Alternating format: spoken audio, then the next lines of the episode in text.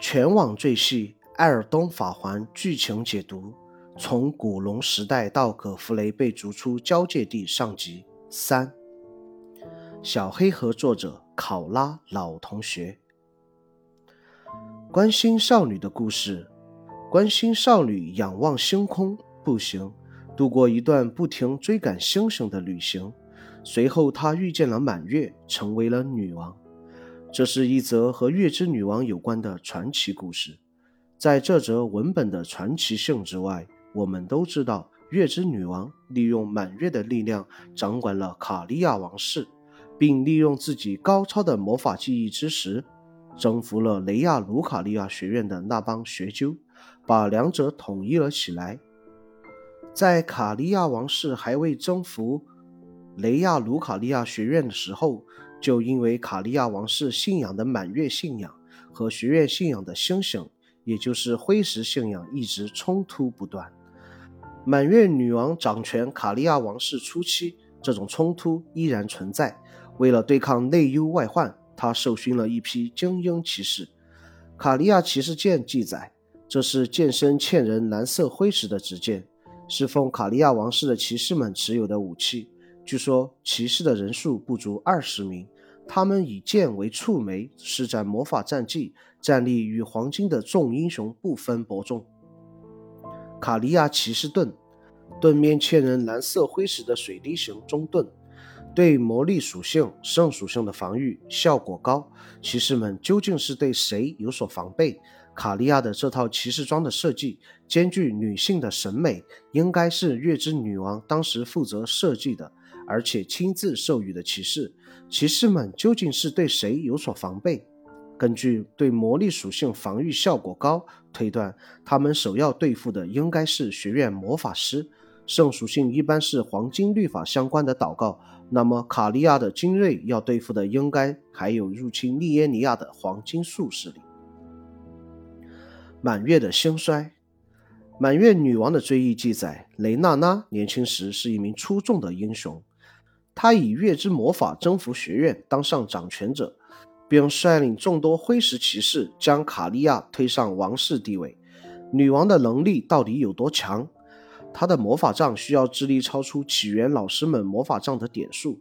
望远镜记载，这是卡利亚王室用于占星的道具，如今是被拆除，流落到外头的部分零件。在黄金树时代，卡利亚的占星术没落，因为存在于夜空的命运。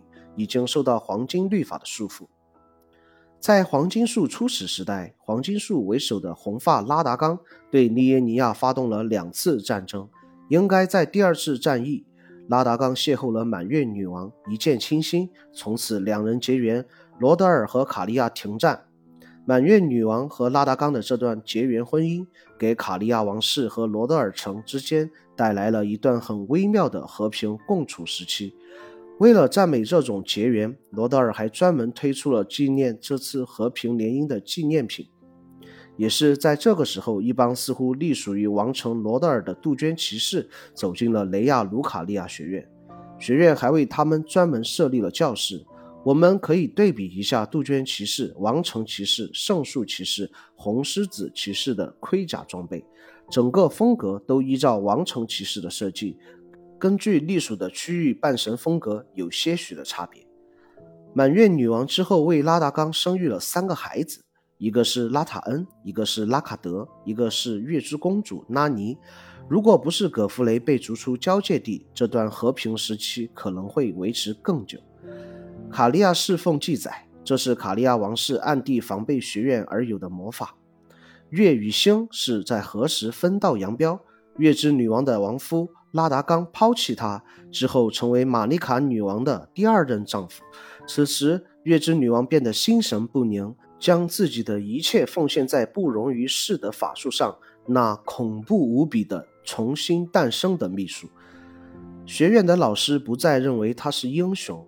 虽然当时的学院里有派别主张，不管是星星还是月亮，都应该和谐共处。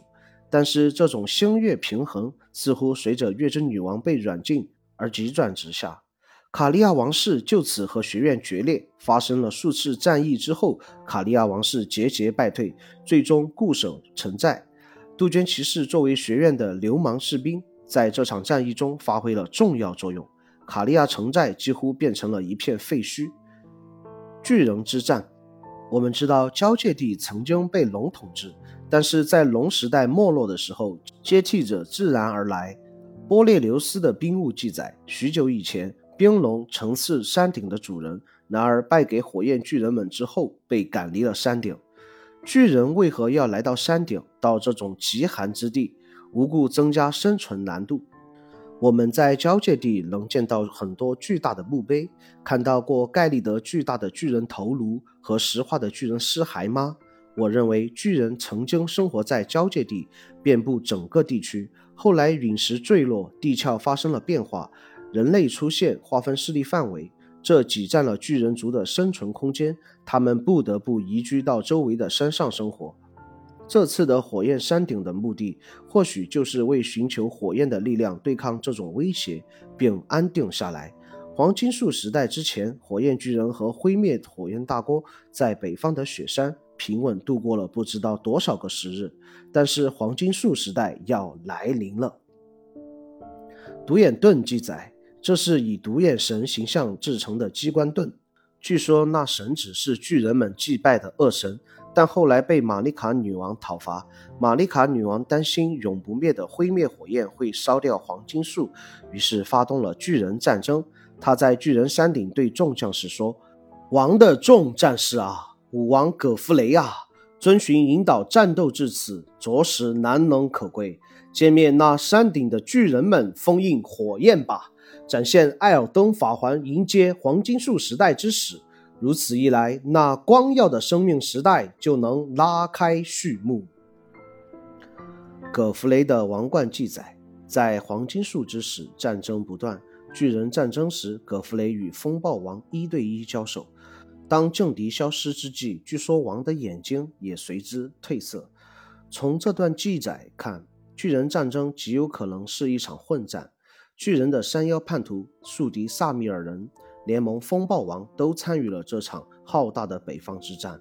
山妖黄金剑魂本记载，这是在远古时代的巨人战争中加入黄金树的巨人们受赠的剑。如今巨人早已失去神智。如今我们在巨人墓地看到几只看守墓地的山妖巨魔，他们曾经作为巨人叛徒加入到了黄金树一方，如今已经是被挖空了肚子。杀死了寄宿的恶神，成为疯癫的山妖。我们能看到那些已经死亡、塑化的巨人。那是一场或者数场惨烈的战争。风暴鹰王记载，死东威尔城还存在真正的风暴时，一只位居群鹰之上的鹰王骨灰。然而，归为王者的他不回应任何人的召唤。如果我们认为这位风暴鹰骨王就是葛弗雷面对的风暴王，那风暴鹰古王不远万里远赴北方，带着自己的老鹰军团，终究还是败北了。新的势力在这场巨人战争后崛起，火焰啊吞噬一切。记载，火焰巨人借助恶神的力量，但依然败北，随后化为火焰的永恒看守者，得以续命，也迎来孤独诅咒的终点。在这场以巨人失败告终的战争结束后，以玛丽卡诅咒巨人王封印巨人灰灭火焰告终。在褪色者解开被封印的火焰，我们这才知道了灰灭火焰的原貌和威力究竟有多大。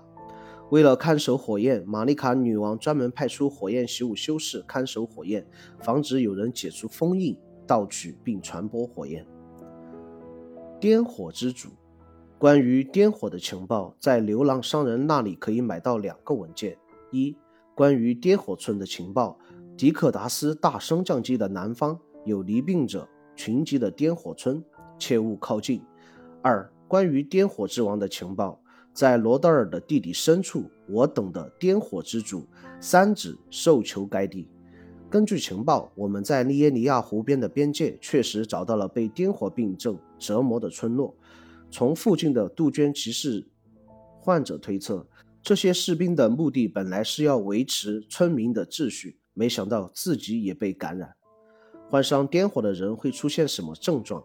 难耐颠火记载，能从眼睛迸发出剧烈黄色颠火，受颠火影响，眼珠因此烧烂的离病者，症状伴随令人抓狂的剧痛，会因为难以忍受流下的泪水。那么，为什么这些人会患上癫火？这始于一个叫夏波利利的男子。夏波利利之祸记载，名为夏波利利的男人因为进谗言，蒙受被众人压碎双眼的惩罚。据说后来他的眼窝记述了癫火病。